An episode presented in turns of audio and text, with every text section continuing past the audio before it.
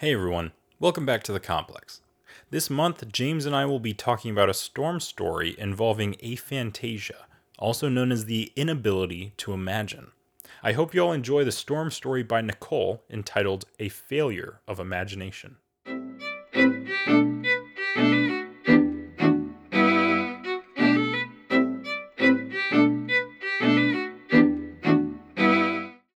Take a moment to imagine yourself sitting around a fire with a few friends.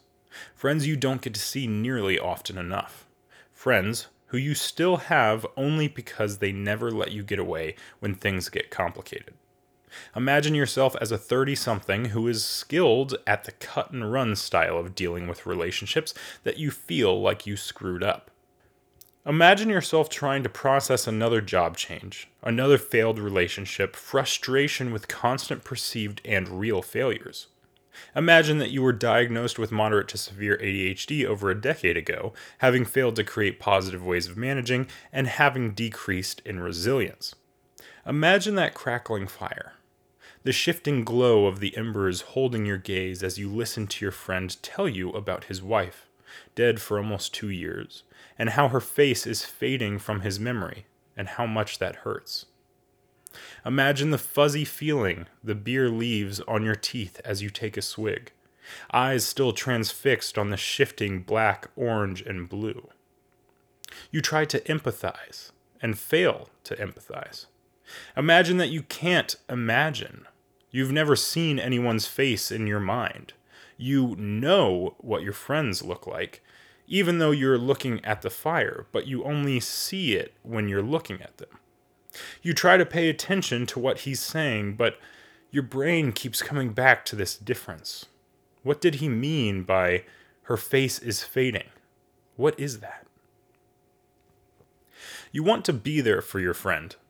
Imagine how hard it is to drag your attention away from your own thoughts and refocus on his pain trying to get your mind to cooperate with being a good friend.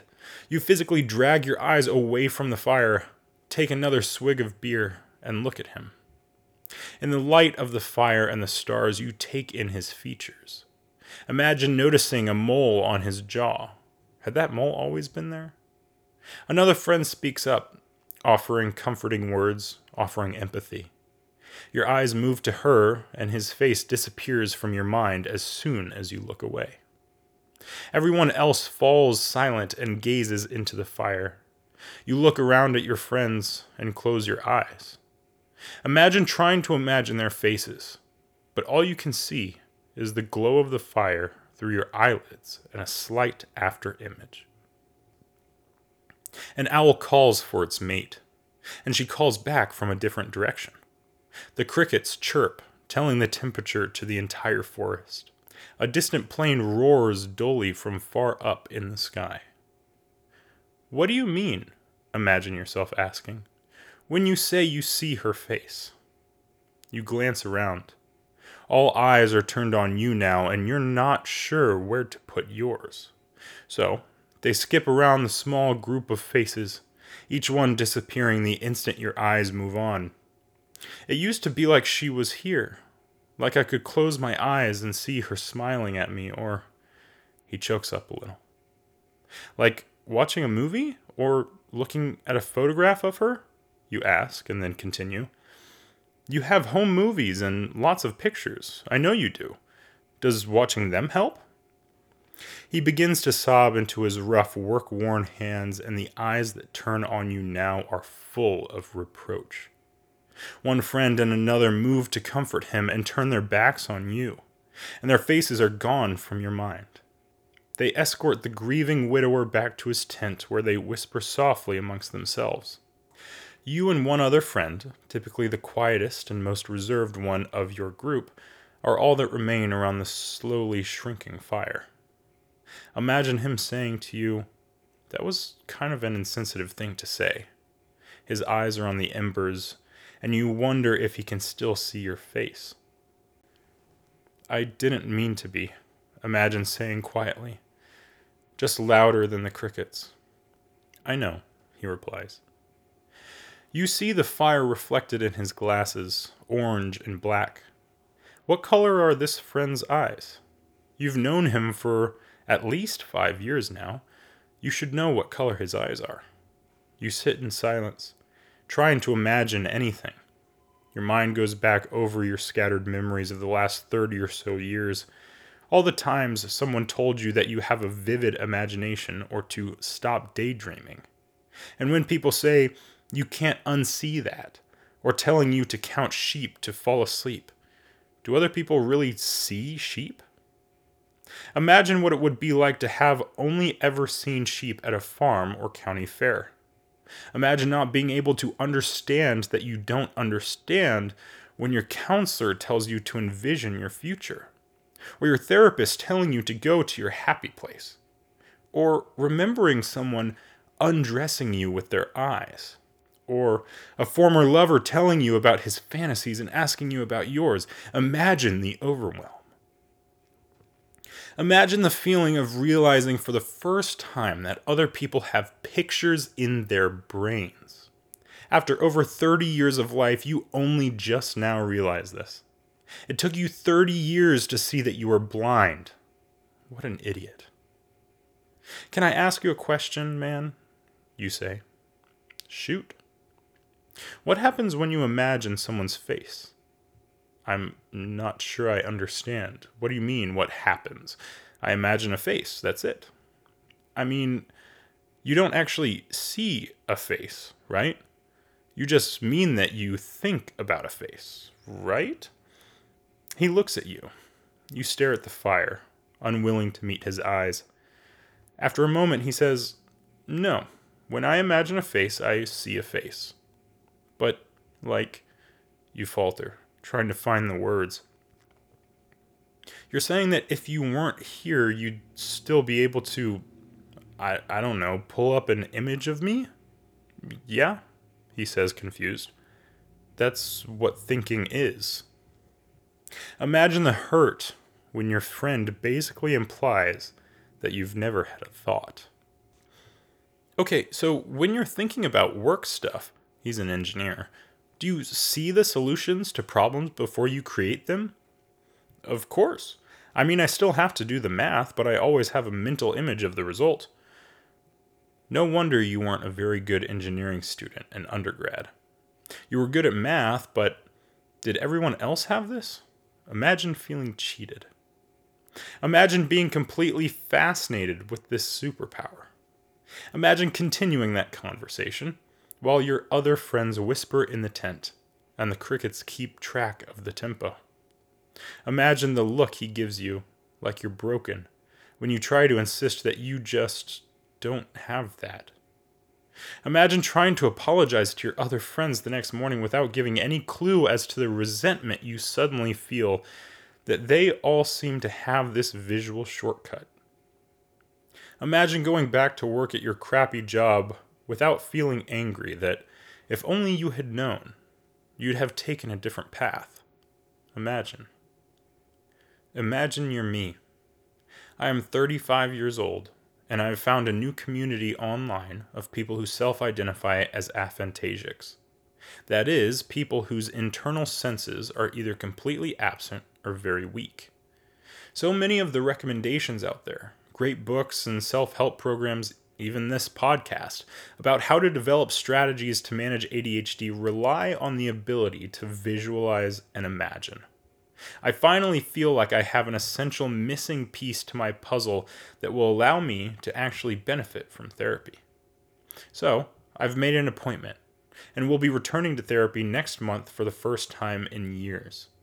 I'm integrating this additional aspect of myself as I try to find out what's going to work for me. It certainly doesn't simplify things, but it does help me to understand why many of the strategies that I think should work just don't.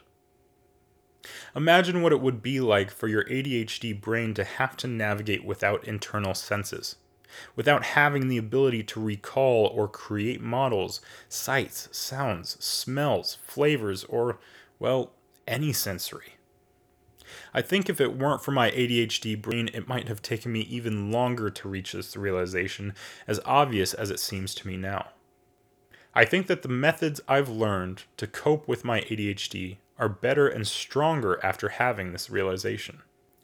I think that having friends who really value my perspective on the world, and a global community of people who share parts of it, both from an ADHD perspective and an aphantasia perspective, has been key for me not getting wrapped up into the grief cycle of, if only I'd known sooner about either part of my unique human condition. So, James, we have someone with something called aphantasia. Yes. Which is, uh, by the Merriam Webster dictionary, the inability to form mental images or of real or imaginary people, places, or things. So they can't imagine. Right. They can't visualize yeah. that ability, and their, their mind's eye, uh, for my research on it, is blind. Correct. First off, have you ever encountered this before? Um, I have encountered versions or aspects of it, but nothing directly related to uh, this terminology. Gotcha. Okay, so you talk a lot about imagination. I do talk a lot about imagination. Your strategizing and the strategizing that you help your clients have. Yes. Um, yes. So first off, uh, where can what what obviously other things occur with ADHD. Sure. Right. So Lots aphantasia is one of those. Yes. Um, obviously, other people have others as like anxiety, depression, sure, bipolar, whatever. Right. Right. Eating issues. Yeah. Right. Sleep issues. Right. All kinds of things. So exactly. what? Um, is it common to have comorbid symptoms with ADHD? Yes, it's incredibly common. Uh, as a result of this, again, being a genetic neurological developmental condition. Mm-hmm. So uh, you have a lot of differences from the very beginning, and those differences start to create those comorbidities or things that coexist with it, whether yeah. it's self esteem issues or it's anxiety or depression. You have that distress, as I talk about in the emotional distress syndrome, that spins off of ADHD. That begins to create coexisting or co- comorbid positions. It certainly are. Uh, it, it sets up the case for it. Yeah, big time. Gotcha. So, what can somebody do with comorbid stuff? Do they have to treat each individually, or do you kind of treat it as a whole?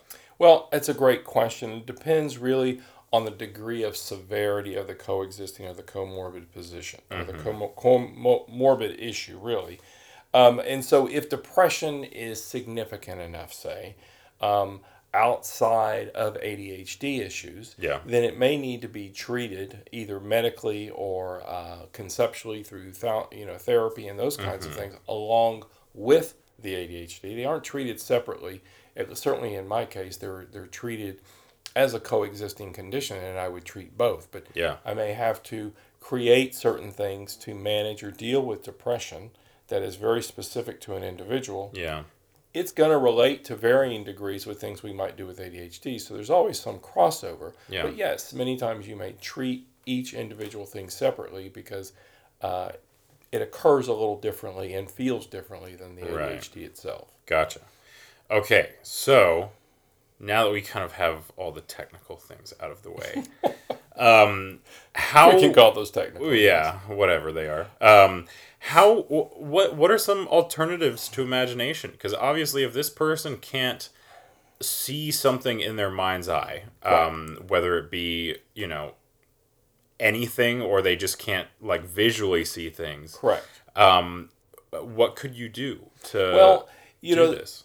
there's there's many things that come to mind for me and this where this is where the creativity and the customization regarding strategy certainly comes in but I first want to really speak to the degree of difference that someone who has a blind mental eye, so to speak, would feel. Hmm. Um, and I will say, as a professional, I'm always open to learning. Mm-hmm. And uh, even as an expert, I don't know everything. I'm never right. going to know right. everything. And so when new things come toward me, such as this, this specifically, I want to make sure that the individual also understands that yeah, this is a very significant condition and can be somewhat frustrating, particularly with a lot of my theoretical orientation. Mm.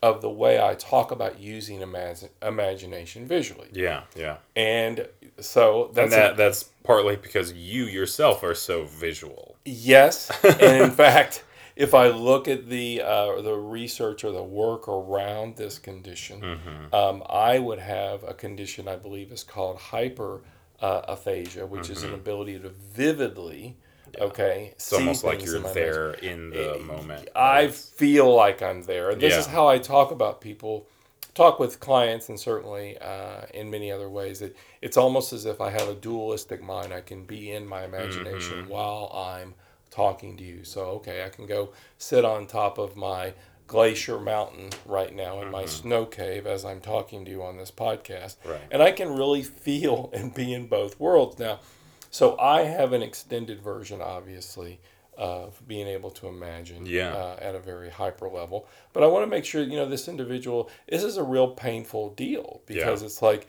it's a degree of difference on top of something that's already had a difference. And so Right. You get these coexisting conditions that sometimes I don't like to use this term, but it's like an insult to injury. Yeah. It's like it's already, already things are already difficult. Really.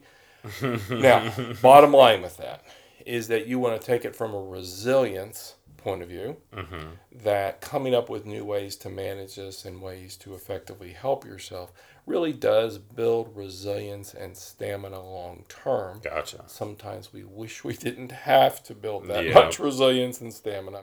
Um, but other ways to get to uh, dealing with things um, that I'm, you know, you it would be hard to even call them imagination in this person's perspective because they actually can't see that. They can't imagine. Right. They have a blind eye to that. So I would say, you know, the key differences are beginning to customize ways to connect themselves to themselves in a way that's calming and meaningful and personal. So how would you do that? Yeah. Things like journaling so that a person might write deeply about how something feels or something looks to them mm-hmm. even.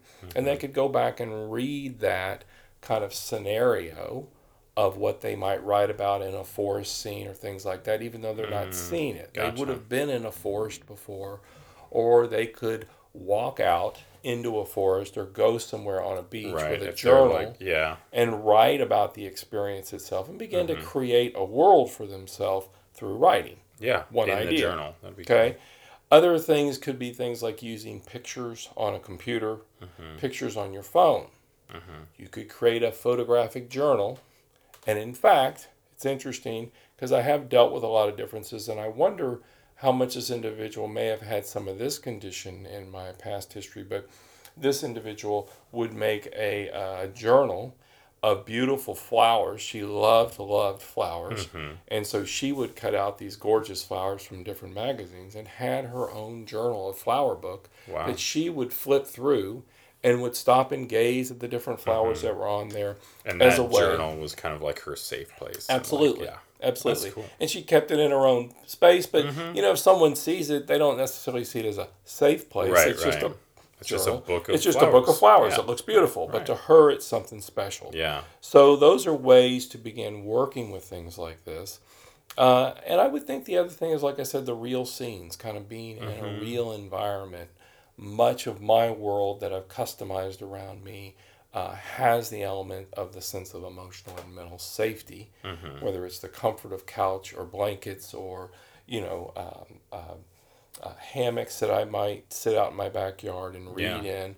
You know, I dial in my real environment also for Mm-hmm. a sense of emotional and mental safety from a feeling point of view. Yeah, and you can bring in like different aspects of places and things that you enjoy, right? So I know you have a lot of different things around your office and around your life in general Yes. that remind you of um of something, of something meaningful. Correct. Correct. Very meaningful. Like I'm gazing right now at the plant in my office, and I've referred to this at times before. That my wonderful mother-in-law, I call her my favorite mother-in-law. Okay, well, she's my only mother-in-law, she says, but she's still my favorite. But she gave me a um, a lucky bamboo plant, is what they call it. I guess there's a, certainly a a a- a- biological name for that. Yeah. But it, I've had it for 11 years, and I'm looking at it right now, and so the meaning of it, and it has butterflies in it, and it's been there a long time, and And so the meaning that you have with things in your environment, okay, can also bring that sense of emotional and mental safety. So Yeah. I would think you could also build that real world kind of sense around yourself that could be very helpful. Um, I would also say that, you know, if you look at the other idea of other senses, so someone with this condition doesn't necessarily um, not have other senses. They may have other senses. Right. They may also be blocked to other senses. Yeah, so they could potentially like imagine smells or imagine touches or Right. something like that. Right. yeah. Or, they hearing. could right. Or they could hold something in their hand that is soft or that um, uh, you know, and they can create from that point of view the feeling states of again Mm-hmm. using other senses beyond their visual imagination. Um, but uh, those would be the ideas of workarounds, and I Mm-hmm. think that again, I want to be um, very empathetic with the individual from a point of view of this an, an additional difference Right. you know you have other physical conditions like i said i personally have a, my closed head injury from when i was four and so under stress higher degrees of impulsivity that are even beyond adhd Mm-hmm. other di- difficulties with sequencing and evaluation that are beyond adhd Yeah. ask my wife about me if you don't if, about them if you don't believe me uh, but they're just things differences i've learned to deal with over the years Yeah.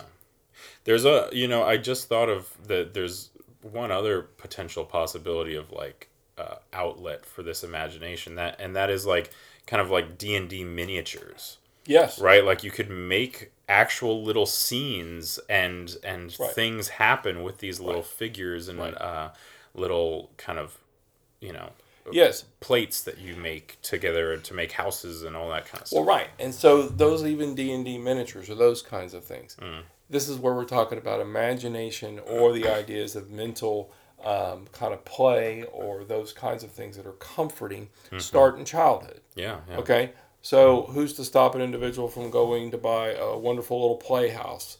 Yeah, right. To set things up in. yeah It seems odd to talk about in some ways Yeah. as an adult because we think about it from childhood. But remember, much of my work uh, is also centered now about around what I would call is helping people mature their ability to use that mental state, whether it's imagination or other senses, yeah to really ground and connect themselves. And so we get much of those from childhood right and um, and those things are you want to mature them into adulthood. mm-hmm. I think that that's a, a real significant missing component to our world is that we don't have that ability that we bring forward that childhood was uh, a safe, meaningful, playful space, yeah uh, and that adulthood certainly can be connected in the exact same way as you were as a kid. Right. Yeah. Well, to round things off, um, are there any other like kind of odd comorbidities that you have come across in your practice? Um, because I know this one, you know, you haven't necessarily heard of. I think a lot of people haven't necessarily heard of it, um, but it is something significant. It seems like. Um, so I'm I'm just curious. Is there any other thing that has kind of uh, ha- made it to where you had to uh, kind of go into the the uh, other strategies or things with imagination that might Well, you know, when I think about the differences and I think about what I've seen in my practice over the years, um, many of the differences sometimes come from like sensitivities of of, of, of other senses. So, like, I had an individual who had a sense of smell, and he was a young uh, teenager or mid aged teenager at the time, but he literally could go into a restaurant Oh yeah, um, and he would. Mm-hmm. smell food coming out of the kitchen and he could name it what was on the tray from 20 30 feet away Yeah, uh, parents initially thought you know he was very oversensitive or there's something wrong with him but the reality was he had a very overdeveloped sense of smell Mm-hmm. his strategy was to order his food walk out of the restaurant and sit outside uh, until his food came so he didn't feel either overwhelmed or full is what would happen Oh, he that's would feel interesting. full Wow. um, I had another individual with a difference around uh, the feeling state of pressure, and she would Mm-hmm. Yeah. uh, swear to her parents she had to lie on her stomach to read books under her bed. So she would tuck her half of her body under her bed, but the pressure on her body helped her to really focus and concentrate. And so that pressure on her body from the bed is very much like a kinesthetic white noise for Mm-hmm. the attention part of the brain to keep it in gear. Yeah. And we know so much more about this now with Temple Grandin and all the work that she has done on uh, reg- regarding uh, Asperger's and really what is autism. And she and you know she developed that pressure machine that she created uh, from the cattle industry and those kinds of things that really right. helped her to feel um, calmed and grounded. And you know one of the other strategies I know is a little bit off the uh, maybe a little bit off the topic, maybe not, is the idea of weighted blankets Mm-hmm. and that many people are using weighted blankets now. I myself have a 12 pound blanket in my Mm-hmm. office that helps me to feel very calm and grounded and centered, Yeah. uh, but helps me to feel a sense of safety in that weight, Yeah. so to speak. And so, again, you're looking at customizing your mental state about how you think about your idea of safety emotionally, Mm-hmm. spiritually, you know, how things mean things to you in your life. Yeah. But the customization is something that has to come from the inside out, as I talk about so much. Yeah. And it's so much of what the work I'm doing this year now regarding the development beyond the book, beyond the podcast. And we're beginning to move toward things like subscription and membership sites so that people can really get a hold of me this year in a way that, or get a hold of my information and follow it from a developing Yeah. a relationship with themselves point of view. Perfect. Yeah, I'm really looking forward to all the work in 2020, and Yeah. uh, we have a few things that you're working on behind the scenes with me on, and Yep. And uh, uh, more to be revealed. Yes, yeah, we will tell y'all more as that comes out. Um, but for now, thank you, James, for all of those insights. I hope y'all enjoyed this podcast. If you want to submit your own uh, storm story to be talked about on this podcast, go to jamesochoa.com and uh, click on the Storm Stories tab. And I was also going to tell individuals that if you ever hear of a good storm story from a friend who has Yeah. ADHD, encourage them. To say, hey, that's a great storm story Yeah. for uh, the Shiny Shorts podcast. Exactly. All right. Be great. Well, thank you, James, and thank you all for listening.